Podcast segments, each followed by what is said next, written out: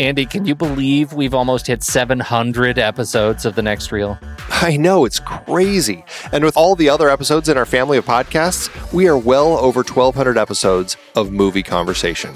It's really pretty amazing that we've gotten to have these in depth movie chats every week for over a decade now. And we couldn't have done it without our loyal community of film fans.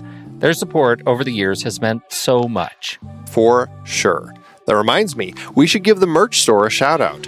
Buying shirts from thenextreel.com slash merch is a great way listeners can continue to support the show. Plus, they get to sport our great designs. Absolutely. I think sometimes folks forget we have a variety of shirts, mugs, phone cases, and more available. In fact, a great place to start is with a shirt sporting the Next Reels logo. We also have that classic Fast Times Spicoli Surf School tee or the weirdly popular Rusty's European Tour shirt.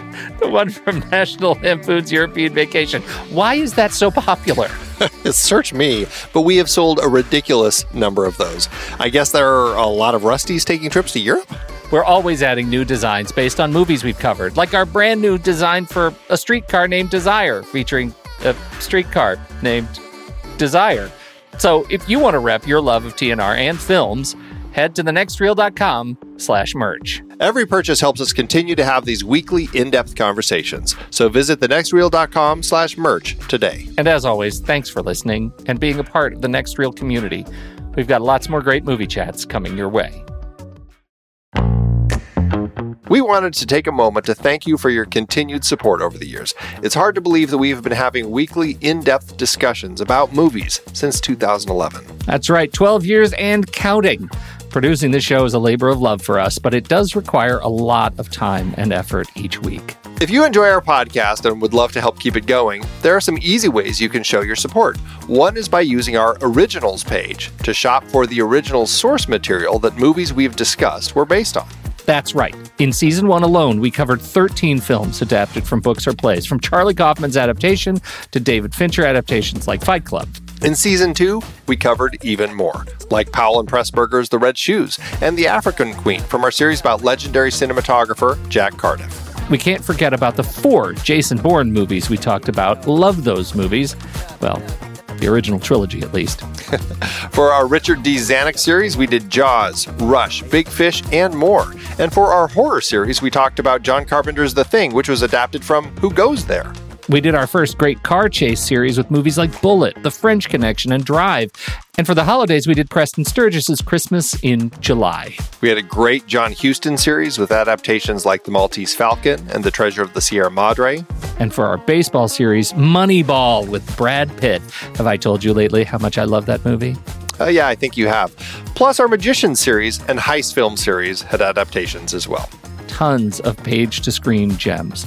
Listeners can find the details and links to the original material at thenextreel.com slash originals. Every book, play, or movie you buy through our links helps support the show, and it's no extra cost to you. So dive in and get your next read today.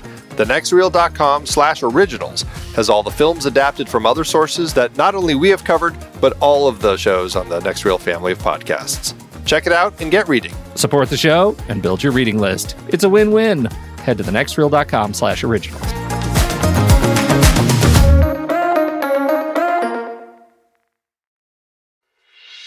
I'm Pete Wright. And I'm Andy Nelson. Welcome to The Next Reel. When the movie ends, our conversation begins. In just a matter of seconds, you're going to hear a classic episode of this show from back in the day when we called ourselves Movies We Like. It took us a while to settle into the show's format, so you'll notice some differences as you listen to these episodes. For instance, it takes us a bit of time to actually get into the conversation about the movie, things like that. But we're still proud of the conversations about the movies themselves, and we think they're worth keeping in the library. So enjoy these episodes from our back catalog.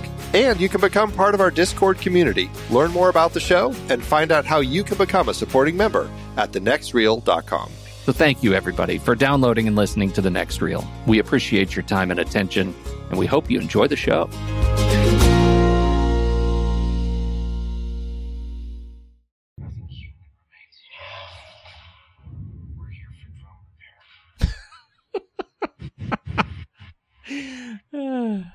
Spoiler.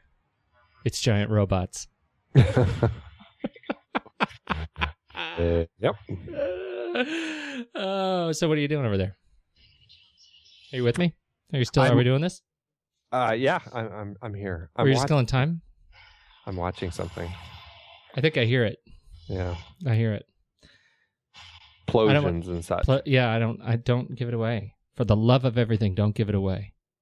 For the love of everything holy. Uh, so I, you know, how are you? I am grand. Are you feeling good? This is a good week. It's yeah. I I guess good. it's it's been a busy week. Honestly, it's been. You've been working on budgets.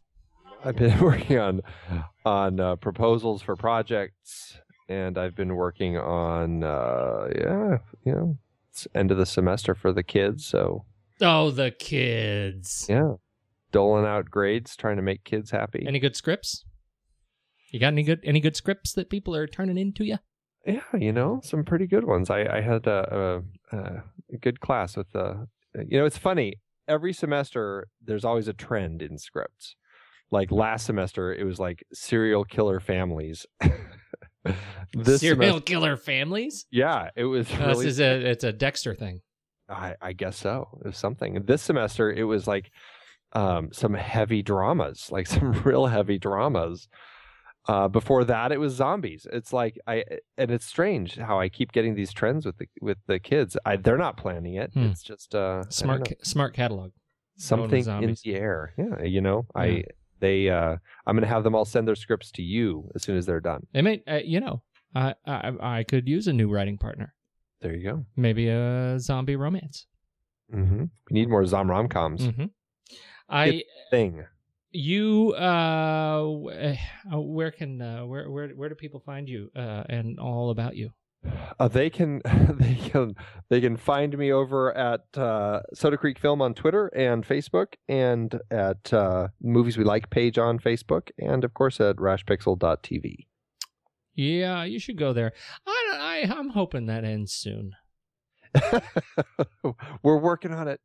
Man, did we hose ourselves on that. You know, uh, uh, people, domain squatting sucks. I'm sorry, it stinks. It makes me mad. Yeah. Uh, so if you if anybody has this is a, a call to arms To all of our listeners. to all of our Sarmento, I'm looking at you. Anybody who has fifteen hundred bucks uh, between their sheets, a mattress, uh, and box springs, we could sure use it because some domain squatters got movieswelike.com and now we don't have it. That's right. So we are we're hurting. Rashpixel.tv is where you can find the uh, current uh, website of the show, and you should definitely check that out because Andy has gone hog wild, catching up on all of our old uh, material and, and putting up all of the lists that we've talked about. I mean, seriously, if you want to catch up on the list of films with bad soundtracks and slash or particularly awful pop songs based on great scores, you'd find out where we stand on that, or the Why We Loved Meg Ryan list, which is another hit. Some of the most popular content on our site is the Chappaquiddick subgenre list. and, and one of my favorites, one of my favorites, the movies about strippers list in order of quality. Question That's mark. a that's a short list.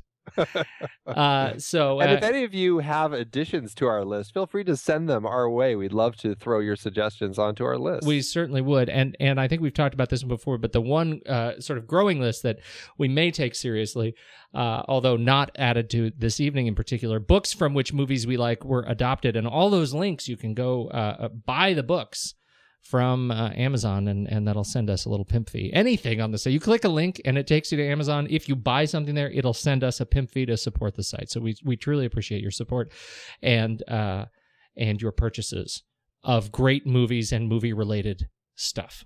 Uh, you can find me at Pete Wright on the Twitter and obviously at rashpixel.tv on the website uh, and on Facebook. And we've got we've had some really nice comments and commentary and, and a couple of uh, great comments uh, uh, on our iTunes page. We surely appreciate you taking your time and donating your spare stars to a five star review on iTunes. And a couple of folks have written in some very nice things. Who uh, who has written in, Andrew? Uh, well, this is one that we we've been sitting on, holding out for for a kind of a clump of of reviews to read. Derek W. Jazz back in July kindly said, Stumbled across this one on my Smodcast channel. Enjoyable conversation for any movie geek. They don't just focus on the latest summer blockbuster. Everything from The African Queen to Prometheus can get a little techno geek at times. That's probably me. I was just going to say that. but they are objective and obviously real film fans. Give it a go. Oh, it's very nice of you, Derek W. Jazz. Uh, who else? Who else do we need to talk, uh, to thank? Uh, one um, spicy pup, which is our our uh, lovely friend Sarmento. Uh, we somehow neglected to ever read his, um, which I think he had posted and then he reposted, maybe as a reminder, so that so that it moved up in the ranks. It's my Saturday morning routine to do yard work and listen to movies we like. I try not to listen while working in the front yard to avoid grinning and laughing out loud with hedge clippers in my hands as neighbors walk past. Probably smart on his part. Insightful, entertaining, and always enjoyable. Did the jiggly monkeys poop in your lemonade during the week? Listen to movies we like as a way to get your weekend off to a great start. That's so nice. Even the thing about poop. That's right. Aw. yes, indeed. Thank Yes, you, Spicy Pup. uh, and uh, I think we have one more. Yeah, and then Joel H just wrote in, and this was a, a very recent one. Andy and Pete do an amazing job of maintaining a good balance of informative, pithy dialogue and witty banter. Their two personalities are somewhat different, but mesh perfectly to create a genuinely entertaining and enlightening podcast. I think he's talking about me again. are you are you the pithy one or the Uh, witty I- one? I- no, I'm different. Another thing I appreciate is the clean style of the broadcast. Never do I have to worry about my four year old daughter overhearing something she shouldn't. Thanks, Pete and Andy.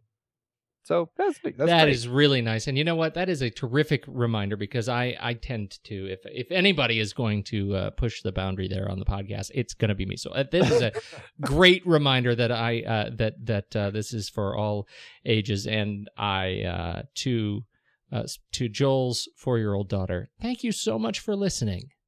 yes, indeed. Uh, as a lover of children everywhere, um, uh, we we appreciate our our younger listeners. She may not get as much out of our show as she would out of Yo Gabba Gabba, but But But we like to- try anyway. we like to start them early.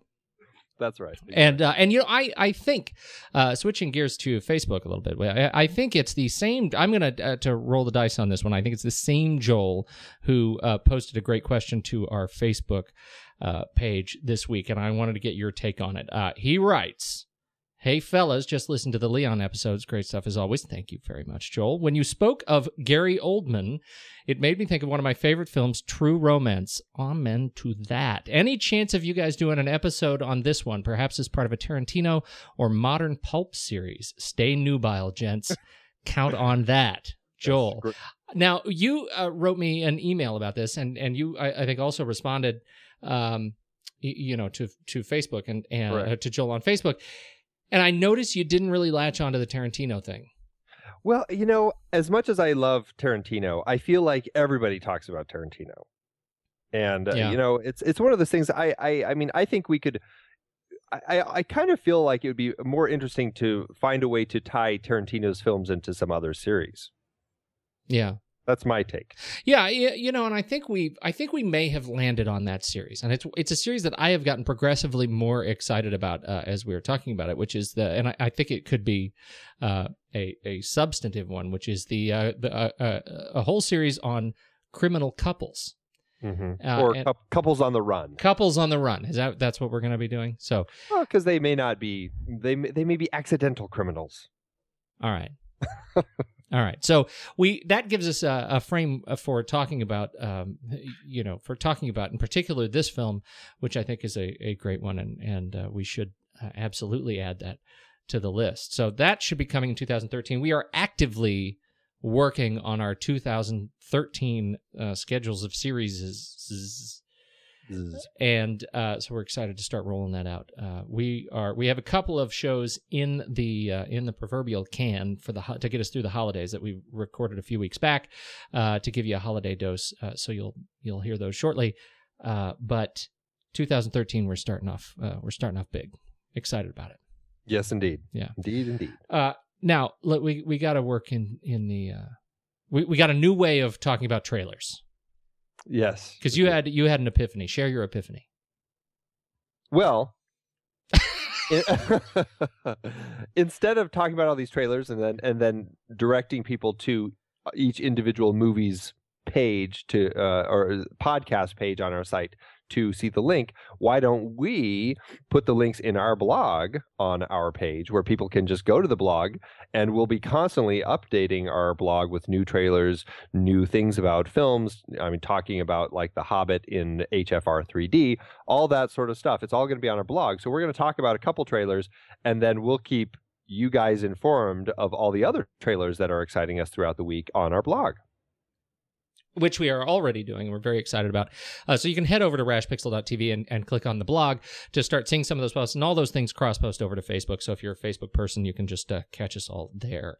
Um, but that is, uh, you know, I think there are every week there are a couple of trailers that we're really excited about for one reason or another. And rather than kind of belabor the trailer discussion here, we have decided then to talk about each of us our one most very favorite trailer the, of a movie that we're very much looking forward to each week. Or the Uh, one that we'd most like to talk about. Because the one, Yes, the one we are most tonight- looking Yeah. forward to talking about. How's that? there you go. All right. Uh, and so, uh, uh, did we? Should we uh, draw straws, or is do you have some sort of a um, method to how who goes first? Um, you go. I don't. I, I don't think there's any way to understate just how excited I get about this particular uh, uh, this particular uh, superhero right now. That is uh, Man of Steel. I am very excited about the Man of Steel uh, trailer two that came out this week. It is. Um, Man, it just uh, I I don't know. I, I think part of the reason I'm so excited about it is because I have no idea what to expect. We've got Clark Kent with a beard. He's like he's got the full Bourne Identity style found in a in a boat accident, kind of uh, uh, uh, floating lifeless in the sea. He's he rescues a bus as a youth. He's uh, and, and we actually see him. Uh, we see him take off in flight. And, I mean, it's just some it, it- very iconic imagery. Uh, the the music, uh, the score by Hans Zimmer. Um, it sounds so much more like uh, what's his name, uh, Bear uh, McCreary Mm, yep. uh, that it, it who I'm I uh, am quite a fan of, and and and so it it's just it's it's haunting and a whole different look at this character, and for that, uh, it I'm very excited to see what they do with the um, with this legend. Uh, I was a fan of Superman Returns, uh, in more in spirit than in practice. I, I thought it was kind of a, a forgettable movie. I enjoyed watching it, and then I, I promptly didn't didn't think much about it anymore. Um, and I think we've said this before. We've been talking about how my kids and I have been making our way through Smallville, and we just finished yesterday. Uh, Wow. we, we the, the three of us, me and my kids, we the two kids, we we got through ten years of Smallville episodes. We it's it's not healthy, but we did it. And uh, and and so there's a we- there's a lot of uh, enthusiasm in my house for this, and and even my kids are excited about the the kind of dark Zack Snyder look Now- of this trailer. Now, who's the villain? I have no idea. Somebody told me, and I'm completely forgetting. It's not. Um, uh, I mean, thank goodness it's not Lex Luthor. uh, Lex Luthor. It's like, come on, is there no other villain for this guy? Uh, well, let's see. More Man of Steel. Uh, it looks like we do have Zod. yeah, Uh, that's what it is. It's General Zod. uh, That's General right. Zod and uh, General another Zod. another was- villain we've already done before. Yeah, uh, although I don't think uh, you know. I I don't know. I uh, I'm not sure they've really captured the the um, uh, you know Zod's role. Uh, it, the Superman two is. You know, it wasn't a great example of Zod. I don't think. oh, come on, that's the best of those ones. Do you know? Do you note the uncomfortable silence? I I did. That was not a technical glitch. That was that was made to pressure you into retracting what you just said. I will not. It's better. It's the Stand- best of all the stand- Superman movies. Stand down, son. That is not. You can't just say that. Oh, I just did. Oh. Oh. All right, Superman series on the list for 2013. Oh boy! You just can't wait to talk about No, Richard Pryor. Oh.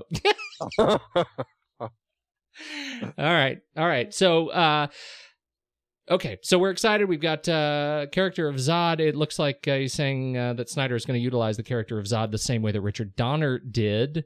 Um, so uh, let's see. Regardless, Snyder once dismissed Zod's involvement as nothing more than hear- hearsay. Uh, so I don't know. That's that's not a good. Uh, no, that's a that's a horrible uh, uh, rumor. That doesn't further discussion at all. I So- ta- I take that back. So General Zod is in it in the same way he was in Superman 2. yeah, which Just like in Superman Returns, it was done the same way with Lex Luthor as it was in Superman. I love Yeah. their way that they keep redoing these Superman movies. uh. I, I have to say, I'm really I, Superman is one of my least favorite heroes. I find him really uninteresting because he's as much fun as I have watching the movies. I it's like, come on, he's Superman. He can deflect bullets with his eyeball. How are you going to stop I'm- him? I, I'm not kidding. That was a good one. That was good. Yeah. All right, all But This know- is you know who's you know who's in that though. Yes, I do. The two by of- the two by four, the plank. a lot of people, but Christopher Meloni's in it. Oh yeah, that's the truth. Who was uh he's a fellow alum. Did you know that? Uh, did I know that? I don't know. Did we like hang We- out? We've never we've never talked. No, it was long before our time, but All right. just random trivia. No, I'm I'm suddenly excited about that. That's right. All right. All right. So let's talk about your trailer because I, I think if there was one trailer that rivals my excitement about Man of Steel this week, it would be this one. Go. I I don't know. I, I I've been switching trailers in my head as to which one. I'm, No, now you're gonna. Okay, what are you gonna do? I'm going to throw you for a loop. I'm going to talk about Pacific Rim. Oh, God. I was going to talk about Oblivion, but I, I switched it. Well, that wasn't even the one I was excited about. I thought you were gonna do Into Darkness. Oh no! I, I you know, it was it was a it was a sci-fi. I, I Remember, there are four. way- There are four year olds listening to this show. And, there were way too many sci-fi trailers coming out this week. I'll tell you that much. Woo! Pacific Rim. I I just want to talk about it because I this is another one I'm I I find it looks gorgeous, but I have a hard time getting into it. And I know a lot of people are really excited about it. A lot of Del Toro fans like it, and it just it's like you know it's Robotech with giant robots and people in them running these giant robots fighting alien monsters that came out of the sea. I don't know. have you ever uh, have you ever read uh, Ebert's uh, rules for criticism for film criticism? I haven't. Should I have Right. done that before I started on a podcast? no, uh, no. Well, I mean, it's a it's a it's a post. He he wrote it a long time ago, and it was all. But but one of the rules that he says is avoid trailers. Don't just avoid trailers altogether because they you know trailer makers are you know notorious for giving away everything. Right? Just Sure. avoid it. And so if you're if you want to make a a, a um, substantive contribution to film criticism, avoid trailers. Yeah. All right, I totally disagree with that. I disagree with that on, on a on a very deep and kind of visceral level. I think trailers are fantastic. I love the stories that they tell in these little two. I think trailers in themselves are an art form that is sort of a subgenre of film, and uh, and I love watching them. And I love that the game that that these trailer editors play is to try to get us excited for things that that um, uh, you know and, and yet maintain some of the mystery behind it. I think the best trailers actually are able to get us excited and maintain the mystery. And I think this movie absolutely destroys that. Uh, this trailer destroys that. It it gives away all of the mystery. I've seen the Kraken, and uh, uh, you know, and it's giant robots. And really, two dudes in the head of the giant robot, both of them running to make the Yeah. robot. Like I only see two sets of robot legs. I I just like I am what I- already mistrusting the the technological sort of assumptions that they are they are laying the foundation for in this film, and I I I think it looks really silly. And I am I think there are so many of like what people consider Del Toro's best films. I detest. Yeah, we've talked about him a little bit, and I, I, I think I like the ones that you detest, um, and I, I detest the ones that you like. Yeah. but this one is one of those ones that, I mean, I'm hoping that that you're wrong, and I'm hoping like the big fight with the Kraken is all like the first you know 30 minutes of the film and then something really interesting changes and all of a sudden there's a whole extra element to the story that actually makes it new.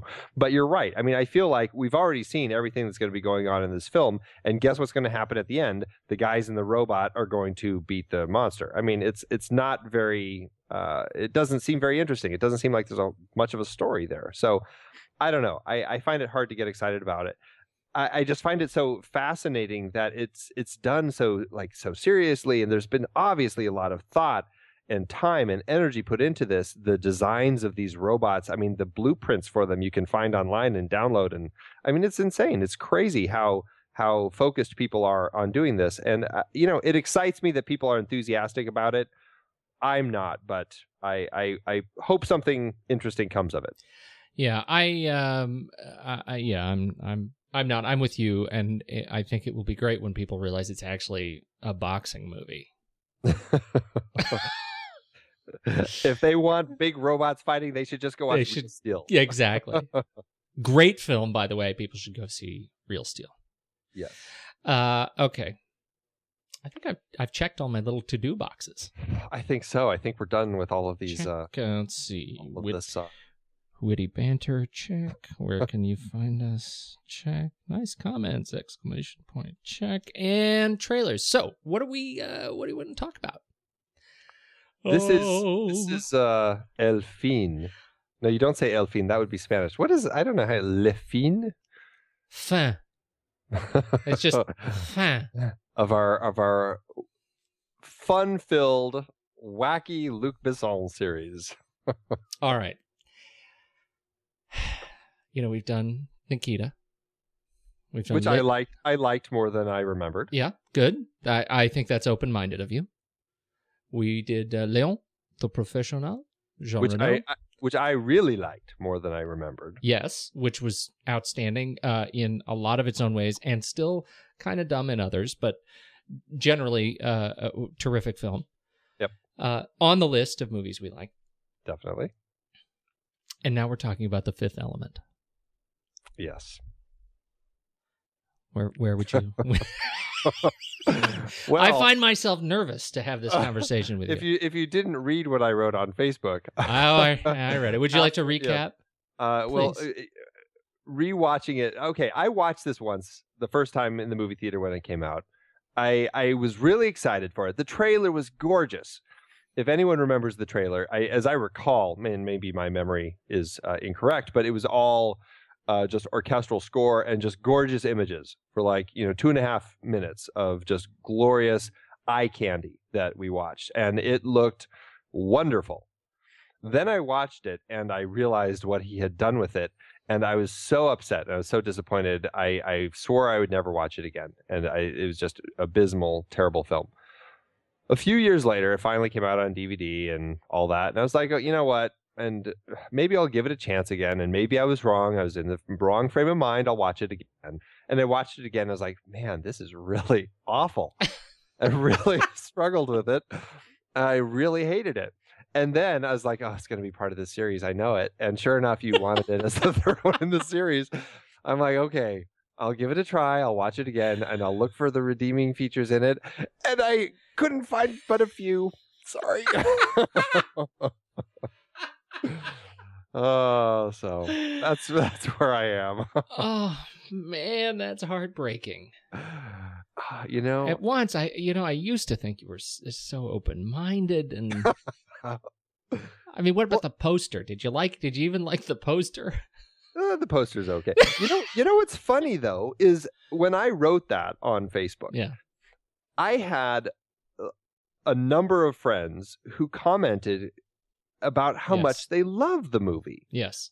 And this is one of those films that I think, and again, maybe I just don't click with the wacky comedy stylings of Luc Besson because I, I just don't. His humor just grates on my nerves. In every film, anytime something is funny or his over the top style is really standing out, I have a really hard time with it. And this film is not just the over the top style, but it's also his sense of humor all the way through. I mean, this is probably as close to a straight out comedy that he's ever made. And I, it just, it pains me to watch this film. I I have a I have a theory. Okay. I've been trying to work this out. Uh, I, you know, when when we talk, and, and so much of this theory is kind of built on watching Luc Besson's other films, and and the things that I struggle with in Luc Besson's other other films are the the sort of campy portrayal of uh, bad guys and crime, and how it it almost becomes sort of this vaudevillian sort of play uh, in the most serious moments, and the this sort of unintentional jocularity that comes with Besson's work is um, is out of place in movies that otherwise bring some great character complexity and relationship substance. Right? right, right. All right. The fifth element, I think, capitalizes uh, on in in this more or less no holds barred sort of a fashion on all of the personality that Luc Besson is. Right? It it peels away all of that sort of significance that he brings to uh, to the professional and the relationship between Jean Reno and and uh, uh, Mathilda uh, or Leon and Mathilda, and it becomes one hundred percent the the thing that Luc Besson wakes up in the middle of the night thinking about. Right? It Right. is we we it it is his being John Malkovich, right? This is we are now in Luc Besson's head, and I think in in that respect, um, it, we are we're seeing the movie he was meant to make. Well, and not just in his head, in his head as a 16 year old, because Yeah, as he's yeah. as he's claimed, he actually started. He came up with this whole idea when he was 16, and uh, and started writing it down. And so it very much does feel like a young boy's teenage sci-fi fantasy film. You know, This is this is his Star Wars, uh, you know, as as Star Wars is to Lucas.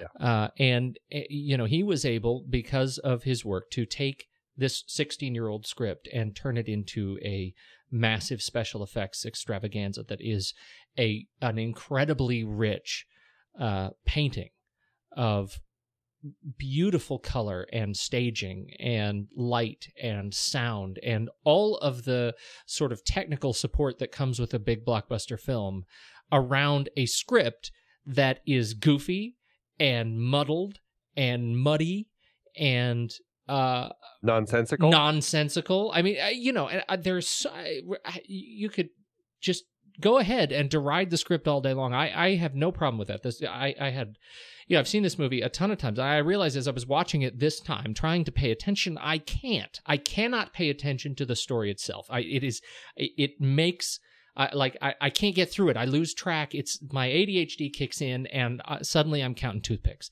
The uh, uh, uh, I I had forgotten uh, that this actually was a Luke Perry vehicle, for example. Uh, you know, I had to. That was that was really funny to see him pop up. I'm like, oh wow, yeah. Uh, so so as it turns out, there is a story in here, and uh, I you know Fancy that. fancy that. Uh, it, it turns out that there is, and I'm not sure if he's actually trying to make a cultural statement. Or, or a political statement or a religious statement or if it or if the uh, Mondoshawans the ancient uh, Muppet people uh, No, they're they're the robot people. Well, they're, they're, they're, they're well all yeah. muppety looking. Uh, they're all Muppety looking. I, and and uh, the the ancient Muppet robot people uh, were actually the precursors to uh, human civilization, and they come down to Egypt because everybody comes to Egypt with their giant They're uh, giant uh, steam- ovipositor. They're, they're, giant steampunk. Oh yes. Okay. So they they come to get these the uh, the stones.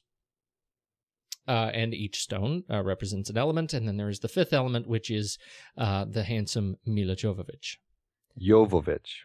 Not in my head. I actually looked it up because I was like, "How do you actually pronounce her name?" It's it's, It's Jovovich. Did you know that? I did. I, I think I did know that. I but uh, I've never been able to habitualize it. I. Know it doesn't. It doesn't feel like it's right. Uh, yes, uh, She she likes it when you call her Jovovich. she does. That's what I've heard. she does. She does. Uh, we were talking. She said, "You, you go ahead and pronounce the J. It's fine." I love the J. Uh, and she is, in fact, the fifth element. If you don't pick that up, uh, she is the fifth element, and I, maybe that's a spoiler if you get that far. Uh, yeah, Uh, because she pretty blatantly says it. Yes. Yeah. There are some real. I, I think you know there are some real highlights in the in, uh the visual highlights in the film, and there's I think some really original kind of uses of technology, and I things I really liked. Um, I. Uh, I, I found the sort of Cirque du Soleil style uh, uh, costuming um, and production design uh, fit very well with the uh, with the the uh, craziness of the overall story, and I think it made a lot of sense. Some of the headwear was, uh, you know, particularly Gary Oldman's crazy uh, head shaved plastic uh, apparatus. Uh, might might have been. I, I didn't see the function, but I I certainly found it attractive.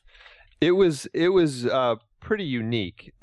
it was the. I mean, I, I will say this, this. You're talking about a lot of the things that actually do work for me. The eye candy Yeah. stuff, I think, is is really interesting, and I think it's funny you um, talk about Gary Oldman. It was funny um, that he said that he. Uh, what was that? How is it that they? Uh, he described it as a a blend of. Um, uh, Gaultier, who who designed the costumes in this movie, Right. he also is famous for designing Madonna's big cone bras. Um, and he said, uh, Luc Besson says at the beginning they talked about each character, and for Zorg, he des- um, Besson described Zorg as dandy nouveau riche Hitler. That's that's uh, that's that's perfect.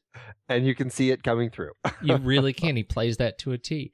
Uh, he is. Uh, we as long as we're talking about uh, uh, old uh, Oldman. Uh, he doesn't come off I, in this movie. I've seen uh, folks who compare him to, um, you know, to his role as um, um, in in Leon. right. I, I don't find him as uh, you know impossible to pin down as as Leon. He is. Um, I I think it's. I think it would be tough for any actor to bring that. You know the the level of. Uh, I, the name is escaping me. Please help me. Uh, what was his name in Leon?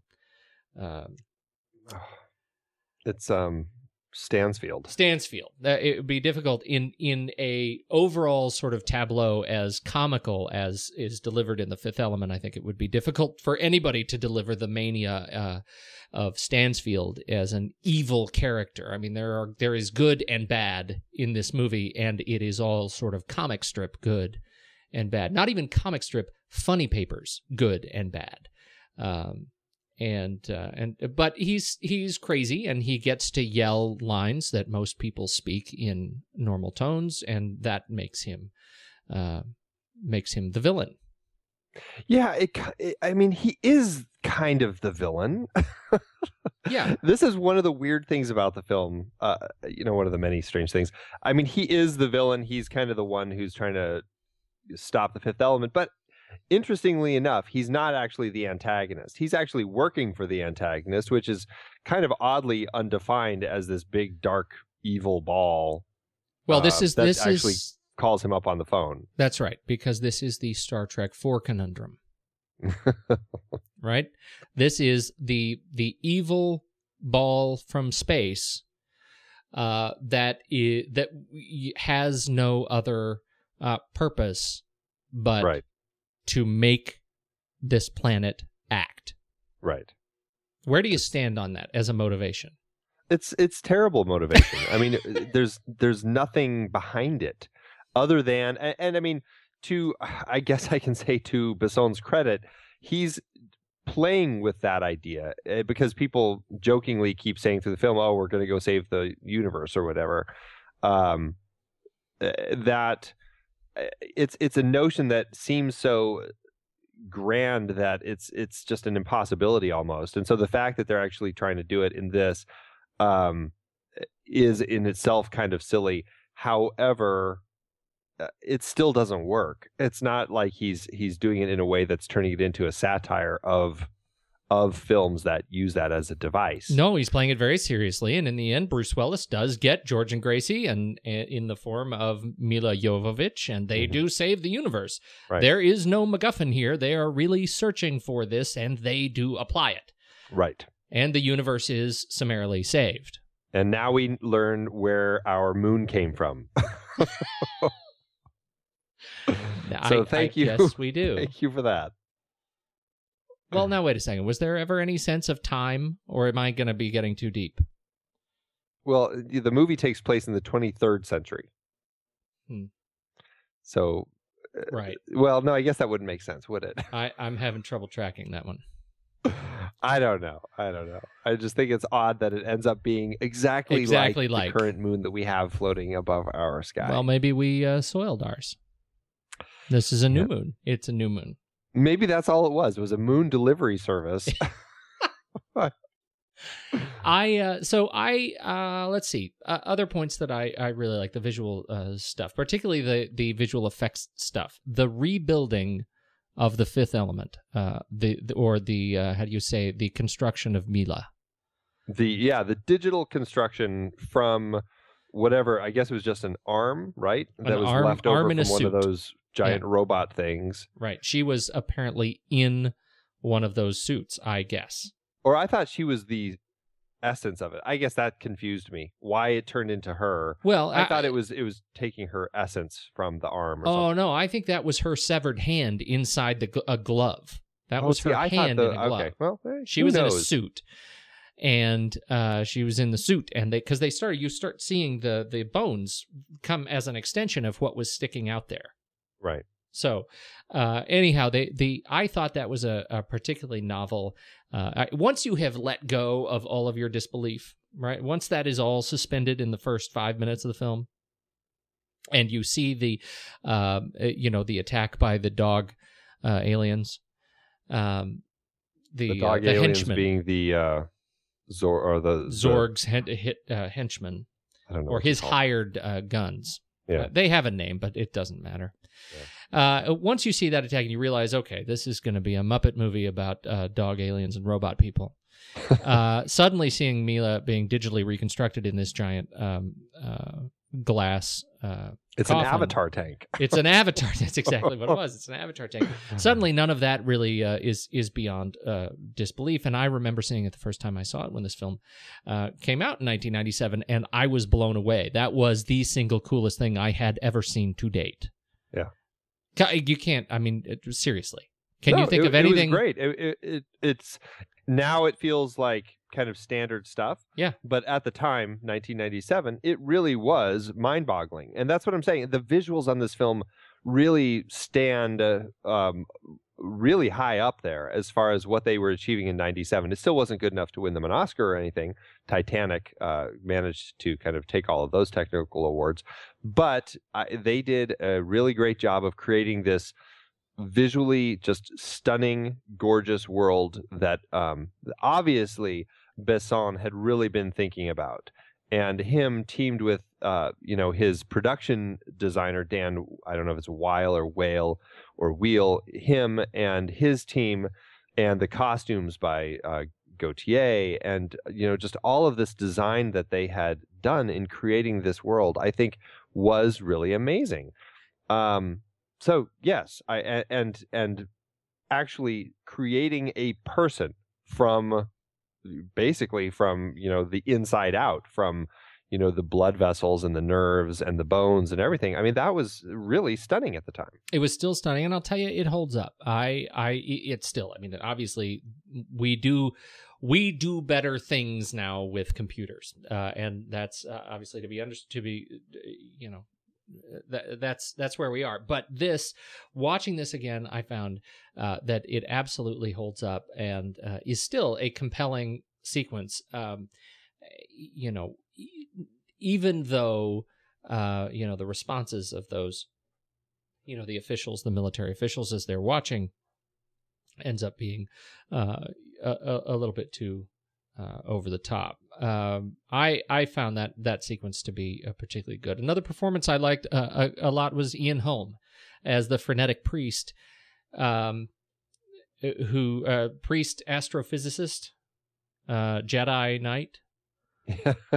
You- yes there is definitely a little obi-wan kenobi sort of All thing going on here Uh, I I thought he was um, I I thought he was terrific in his um, in his uh, portrayal of just craziness. Uh, uh, he just walked around like a spark, just like electricity from each scene, just sort of nervous and terrified. And I, I found myself sort of always uh, in, enchanted by his um, his place on screen. I like watching Ian Holm uh, work. Uh, Yeah, and he, and so- he's he really knows how to uh, work in film. He understands how to play in uh, just in, on screen. Do you know that this was he had been in over fifty films by the time he did this one? I didn't know that it was fifty, but I I knew he'd been around. Yeah, he's Right. he's been a busy boy. busy boy. Yeah. Um, uh, let's see. And uh, now I, I, you know, Bruce Willis. Uh, I've already said uh, I'm on the record. I do like the Bruce Willis. You know, Bruce is one of those guys that I mean, he he's you can always count on him bringing something uh, great to the table. Well, I shouldn't say that because Mercury Rising is out there, but there, are, for the most part, you can you can count on Bruce bringing great stuff to the table. And and so you feel he did uh, he did all right with this material is what you're telling me. For, with the material, I mean, he he does a, a a good job with it. You know, it's it's not his fault that the story is a big convoluted mess that's just full of nonsense from beginning to end. He does a great job in it. And I've got to say all the actors really buy into everything they're doing in this world and in this film. They all do a great job. It's just I just have a hard time getting on onto the the crazy train when I watch this film. That uh, you know, I think that is a, a really good point. That this movie is just downright goofy, and uh, you know, every single character from from Milla to Ian Holm to uh, Bruce Willis to uh, I'm I'm gonna say it to Chris Tucker. Oh, uh they they delivered on the goofiness with all the sobriety that I, I think Luc Besson uh, had asked. It it really they they got into it. They do. You know, it's just like I mean, I give huge credit to uh, Brendan Fraser for the crazy, idiotic films that he does because every time he does one, he is in it 110% with all of the sincerity that he needs as an actor. And it makes to- his movies that much better. I mean, I got to say, George of the Jungle, I actually laughed quite a bit. Yes, because he's a But, uh, goof. because he's totally willing to just be a, a complete goofball. Same thing in this film. Everyone really goofed it up, and I mean, I not goofed it up like messed it up, but they really got the goofy side. They got into the goofy antics of the story. Yep. Yep. I'm giving. I, I'm- I can't believe I'm praising this movie so much. I know you're doing a great job. Let's keep it. let's keep it going. I want to talk more about Chris Tucker. You know, Uh, this this is funny. I I found a, a, a on a on a uh, website totalfilm.com did a 50 performances that ruined movies list.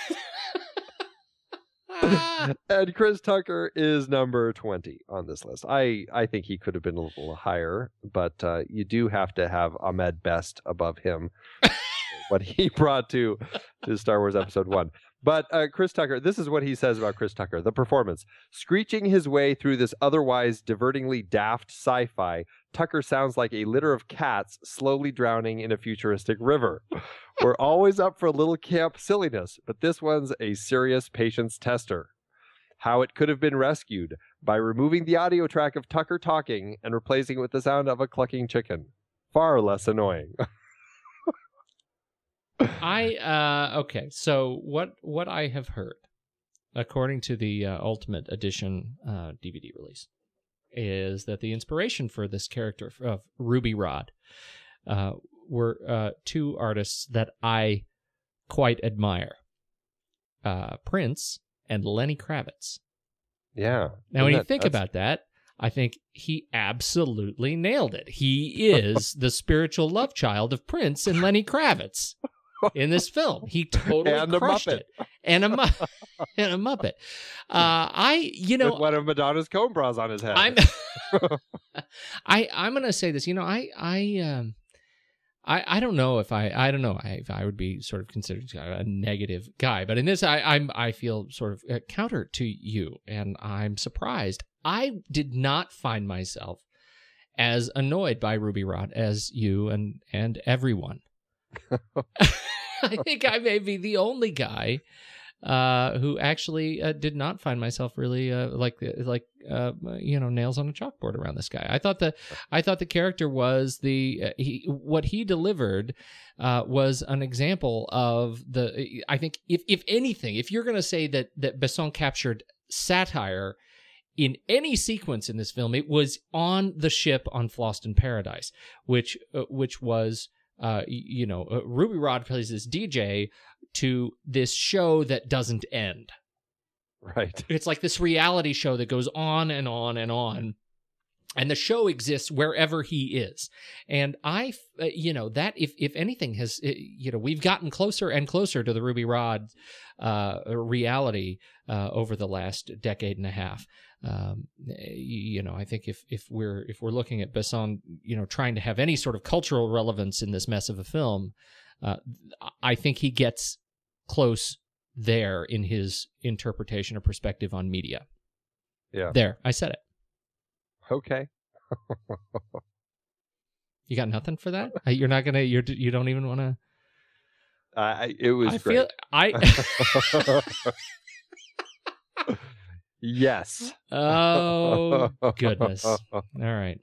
Uh, digital effects were done by Digital Domain. Uh, the uh, there was there was something about um, an uncredited. What did I read? There was an uncredited. Uh, uh, the uh, the uh, okay Jean Claude Mézières. Do you know this uh, cartoonist? Oh no, I don't. But I, I did hear something about how he came up with some of the designs or something, right? Yeah, sci-fi. He's a sci-fi comic book artist, and uh, he isn't directly credited in the film, uh, though he is quote confirmed author of most sets, as his album "The Extras of Mézières V2: My Fifth Element Sets for the Film Luc Besson," title of the book, uh, was published at the same time the movie came out, reusing the movie's logo on the cover and and uh, displaying all of his his work. And so that's a that's a book you can pick up, which uh, documents the uh, uh, the set the the original uh, uh, art. Uh, Interesting. for the film. And the art for the film the the uh, again the inspiration for this the film is beautiful. And and like these other two Besson films that we've talked about every almost every frame you can pause and and take in as a uh, as a still frame as a photograph. And it's uh, they they stand up. He is such a visual director. He is, and working with primarily I, almost the entirely same team that he has been working with through uh, Leon and Nikita. It's a lot of the same people. He has the same DP, and I, I still don't know how to say his name right. Thierry, Thierry, is it like Jerry? Thierry. Thierry, Arbogast, Terry. yeah yeah uh, you know, with I mean, gorgeous cinematography, and uh, a lot of the same team putting this together. And he, this is a man who truly does know how to put a film together. And I think it all fits back to what we started talking about in Nikita. Is this um, this this term that a French critic had come up with for Besson and some of his other um, filmmakers at the time coming out of France? This this uh, cinema du look where it was these filmmakers who had amazing visual styles but weren't necessarily making films about anything. And uh, I, I think that there definitely is something. This one more than any either of the others feels much more of that ilk. Very much all about the look.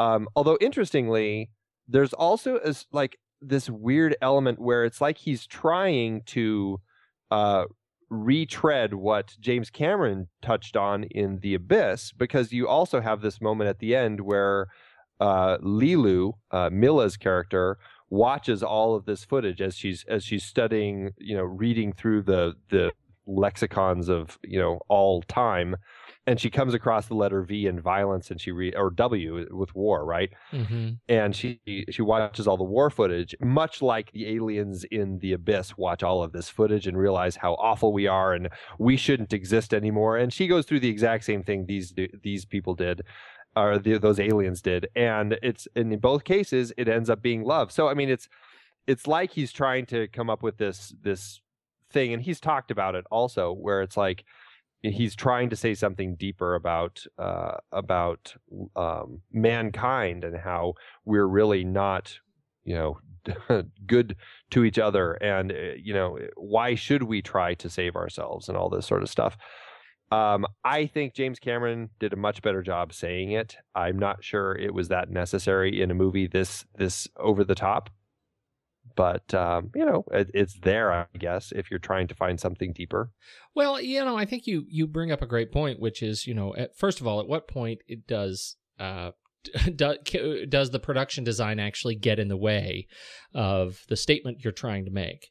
Yeah. Uh, and in this case, it's all pomp and circumstance. This film Definitely. is all pomp and circumstance, and and uh, and and that becomes a quagmire for the story itself.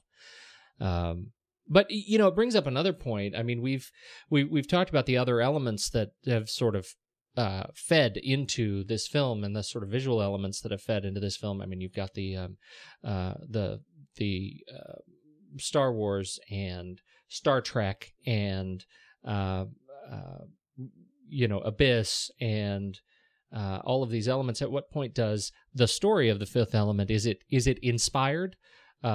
Is it homage or just plain derivative? Right.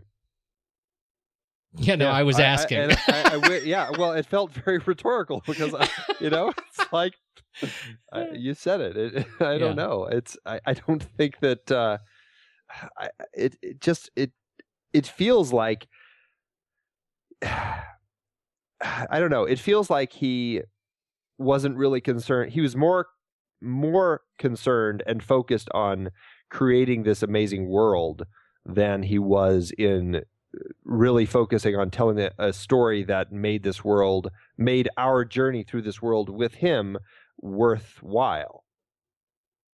Hmm. You know, it just Mhm. it feels, it doesn't feel like there's a big reason to go th- on this journey, um, other than to see how pretty it all is.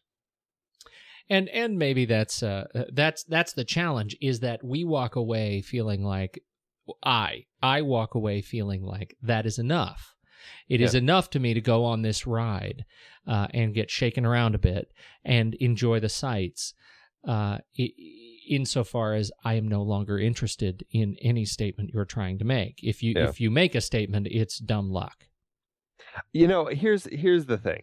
I think that if I saw this film when I was 12 years old, I I think I would have it in a much higher place Yeah. in my mind.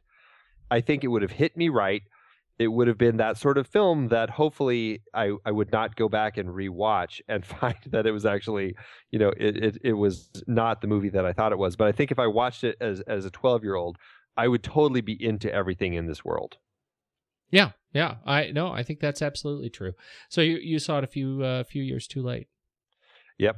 let's talk about the opera scene real quick because that Which- that's which one i believe I- you say you really like I really like the opera scene. I think that's uh, surprisingly uh, still holds up. It, it's a really beautiful scene. I love the performance that the opera singer does, both as kind of more the realistic opera as far as what we know of opera, and then kind of the crazy alien opera that comes in the second half.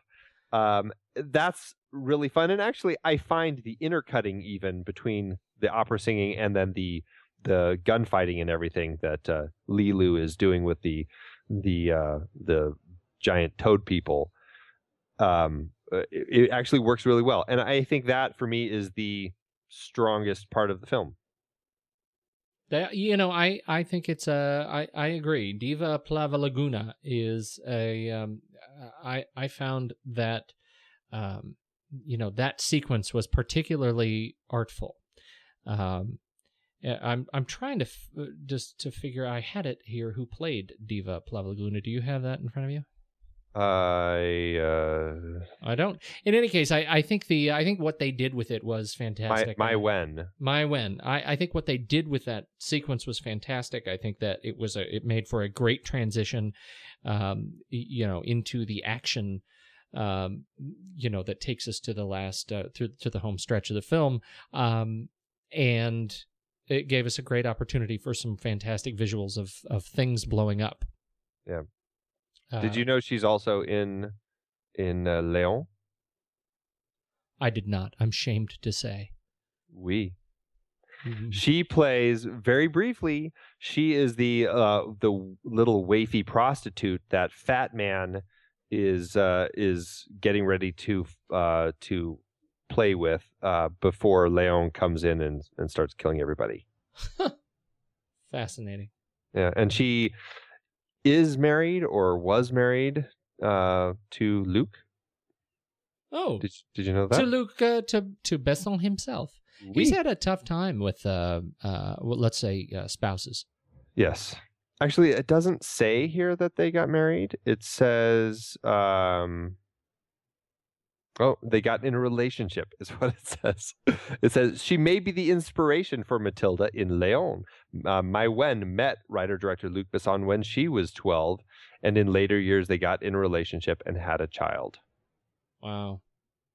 Creepy. just for a few years. Maïwenn Le Besco. And then, you know, he was married uh, to Milla Jovovich for a brief two years. Yeah. Uh, and uh, divorced her, and now they he is married to Virginie Silla. And is still Yeah, married, as far as I know.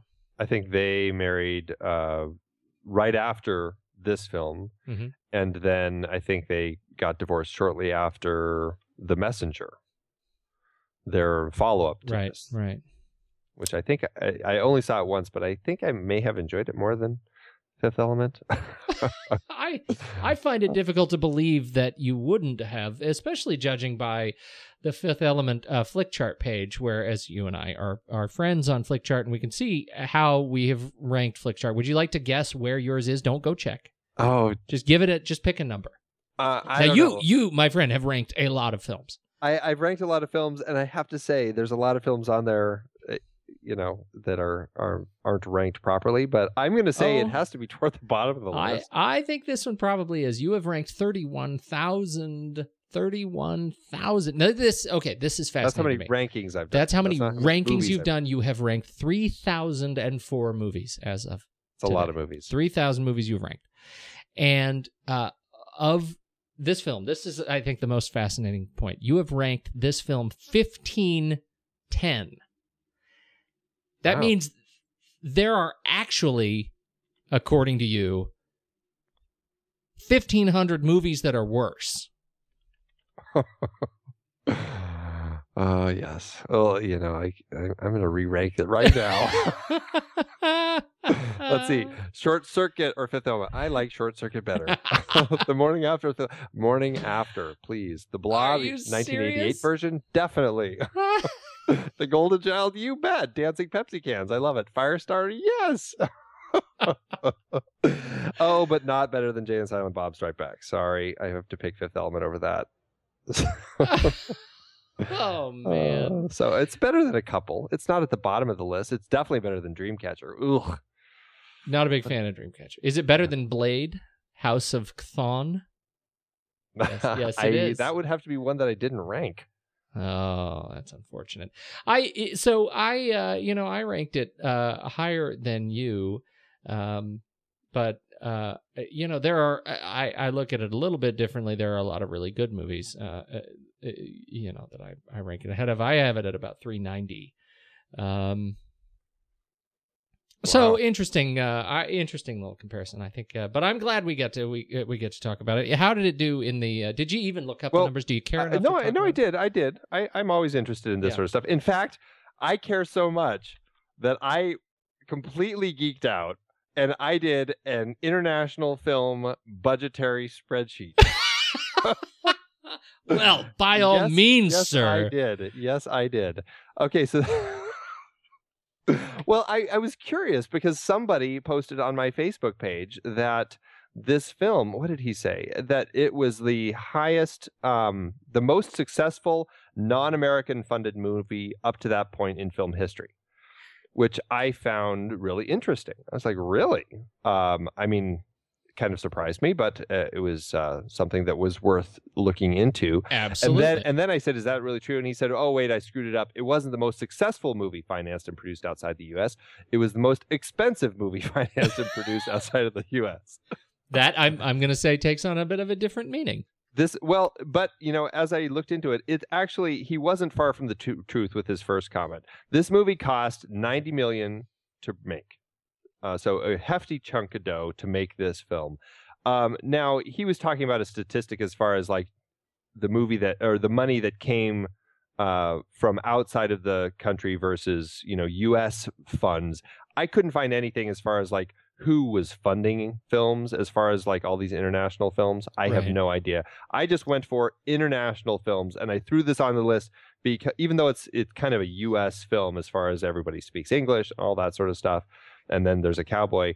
Um we have a uh, um I threw it on the list because it, it it was internationally funded. It was it was the French company Gaumont that uh that did produce this film. So 90 million to make. I I found the total budget was 95 million, so I'm assuming there's 5 million dollars of prints and advertising in there. And um this film domestically in the states only grossed 63 uh, almost 64 million dollars. Internationally, however, it grossed uh, over 200 million. So total, you know, it, it did pretty well for itself. Uh, 200 almost 264 million dollars that it made. So it definitely made its money back. Um, now it actually was the most expensive uh, film made at that time um, of international films, and uh, you know, as I look at this, I think it still is the most expensive film made overseas. However, um, it also was the highest grossing one until 2002 when Spirited Away, the uh, Hayao Miyazaki film, actually broke that record, and it outgrossed The Fifth Element, made 200 almost 275 million dollars.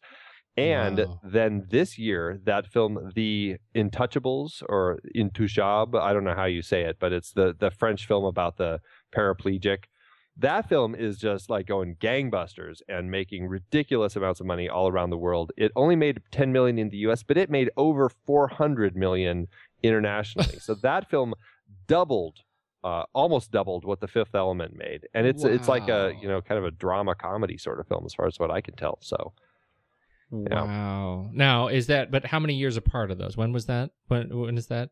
that well, The Untouchables was 2012. That's this. oh, that's year. this year, right? Yeah, it's this year. And Fifth Element was 97. ninety-seven. So, you know, and yeah, so fif- 15 years in between. I don't know what the uh, the inflation Ad- rate has uh, adjusted dollars and adjusted costs of cinema tickets, and yeah, I don't have all that. so Ac- access to screens. we. But yeah, I did this whole chart with That like, is fantastic. The top 50 international films. It was, I I just really geeked out on it. So yeah, I'll I'll make a, a PDF of it and we can we can post it somewhere on We will we will post it. Uh, people but- people who really are interested in this sort of thing can just they, they can just engorge themselves on numbers. I don't know if engorge is the word you want to use. I don't know. Well, we'll let it. We'll leave it. We'll leave Well, it there. there you go. Yeah. Uh, I, I. Here's the thing about this movie. Uh, I've. It's a mess. It's chaos. It is beautiful chaos. I think it is. It is uh, kind of addicting, maybe unhealthy. Uh, there's not a lot of substance to it, but it is so easy to just let it wash over you. I think, and I, I, I think he uh, Besson delivered uh, sort of a 16 year old's um, space fantasy, uh, and I think he did it well. Um, it at 126 minutes, uh, you know, for for any other uh, for any other space epic that that might seem reasonable. Here, it plays long, even you know, uh, 15 years later. It's it's a long.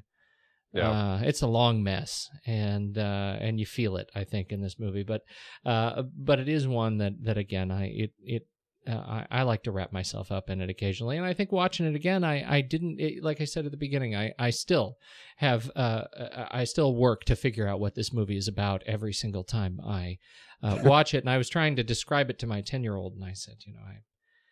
I, I can't. I can't tell you what I'm watching right now. I have no idea how I'd begin. So uh, that that you know that I think says enough. Uh, It really does turn your brain to mush as you're watching it. it sure does. But it's on the list, and I would like to celebrate with you, sir. I feel like we have done yeoman's work here. We have finished our brief uh, but delicious series on Luc Besson. Well, I, I have a few things that I want to say. Surprise. All right, do it. So, okay, so first, um the uh, this I, this was interesting, and I didn't catch it. I, I never actually caught it, and it was like a little uh, trivia track that pops up on the movie that you can watch it with, which actually helped me get through the movie this time. Corbin Corbin Dallas and Zorg are never in a scene together. They never interact in the entire film. That's funny. The but there is one shot where they actually are in the same shot together. In fact, all the characters are together. Uh, Corbin Dallas and Leeloo and um, whatever Ian Holmes' character's name is, and uh, Zorg. They are in one shot as Corbin, and they're they're all fleeing this giant ship that the opera ship, whatever it is, Yes. in uh, uh, in orbit. They're all fleeing it as it's about Paradise. to blow up, and we see them disappear into an elevator just as Gary Oldman's character comes out the door. So they are in one shot, one continuous take where they're all in a shot, but they never actually are in the same physical space together. I thought that was pretty interesting for a film that that uh, has these all these characters uh, uh, who seem to be all playing so much the same game or, or trying to achieve the same thing, yet they never actually come together. It it is interesting, particularly that they are such big. Uh, they were big names in 1997. I mean, at this point, they were they're big bankable talent, and they never have them on screen together. Yeah. Yeah. I like that. Yeah, and then uh, the last thing I want to say is just how, uh, again, how much Eric Serra manages to make make uh, uh, just an absolutely horrid score to listen to. Uh, there's a line on the filmtracks.com review of his score that says. It's a nearly impossible score to sit through from start to finish because along the journey through the genres of reggae, techno, opera, rap, pop, and classical, the album fails to convey any kind of connecting tool with which to identify the whole work, which pretty much sums it up. It's, I, I do, does it feel a little bit like we're digging on on Eric Eric it's- Serra?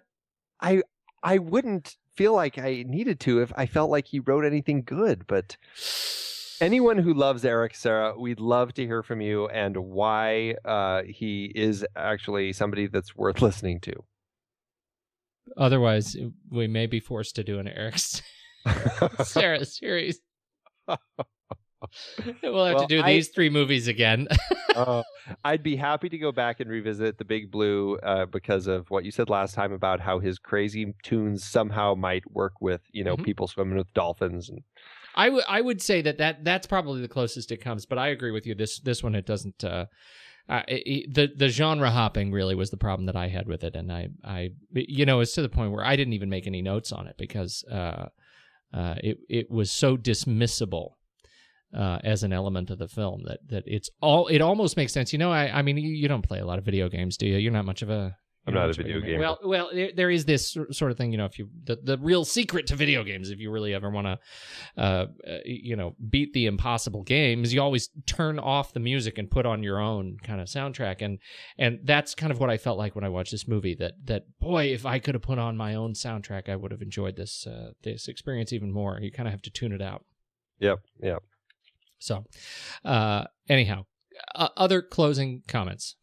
I think that was it. I think I, I covered all of it. All right. So um, you know, it's uh, there. I I'm surprised by how many people reacted to me when I uh, I said how much I hated it. Who actually uh, completely praise it. Um, but there were a few who stuck with me, and they seem to feel it's. I guess it just proves that his style is just very divisive, and some people really get into it, and some people don't. And you know what? That's that's how it's always going to be with uh, with some stories that are like this. So. True enough. True enough. All right. So, what do we have coming up? We have uh, a special event this weekend. Yes, this weekend we're going to be uh, we're going to be doing our film board. We're going to be chatting about The Hobbit: An Unexpected Journey. We are, and some of us will be talking about the Hobbit: An Unexpected Journey, uh, high frame rate, 3D IMAX. Here, here. Some, Some- of, us, some some of us, some of us who have IMAX with uh, One of- One of only 19 in the United States, 50 in the world. Yeah. Right? Yeah. Yeah, I'm pretty excited about that. Yada yada. No, I think it's Uh, very excited to see this film. It opens. Uh, it actually opens as we're recording this right now. Uh, it is opening uh, across the planet, and uh, so we're very excited to catch that this weekend, and that will go uh, that'll go live uh, Sunday. Yes. And then next week we're uh, we're taking our little holiday break, and we will bring you our conversation on the fantastic Christmas in July. Uh, Wonderful film. wonderful, film, a great holiday film. We're excited to bring that to you, and then we'll uh, then we'll kick off uh, a whole new series. We have a we. I'm not even going to talk about it. It's a holiday slash new series uh, for our kind of New Year transition show. We're very excited to lead into the new year with a a wonderful artist. Uh, Yeah, I'm I'm very excited. I think it's gonna be fun. no, me too. Me too, very much. Uh, so I think that's it. I think we're done. I think so. I think so. I think we we managed uh, to uh, pull through this series, and I'm, uh, uh, you know, I'm I'm glad we did it. I, I rediscovered two great films.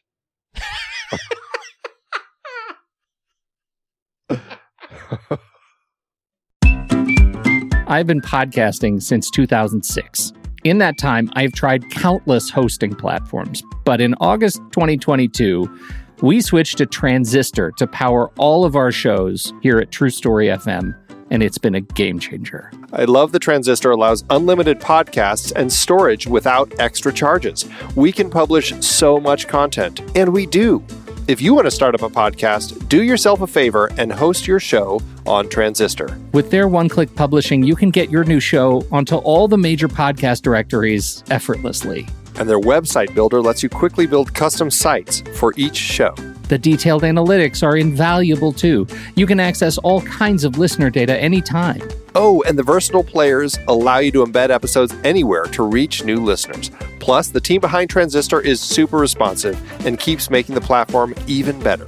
After using countless hosting services over 15 plus years, Transistor has been hands down the best podcast partner for us. If you want a hosting platform to take all the worry out of getting your podcast out into the world, go to thenextreel.com slash transistor and check it out. Support our show and support your own show by going to thenextreel.com slash transistor. Start growing your podcast today.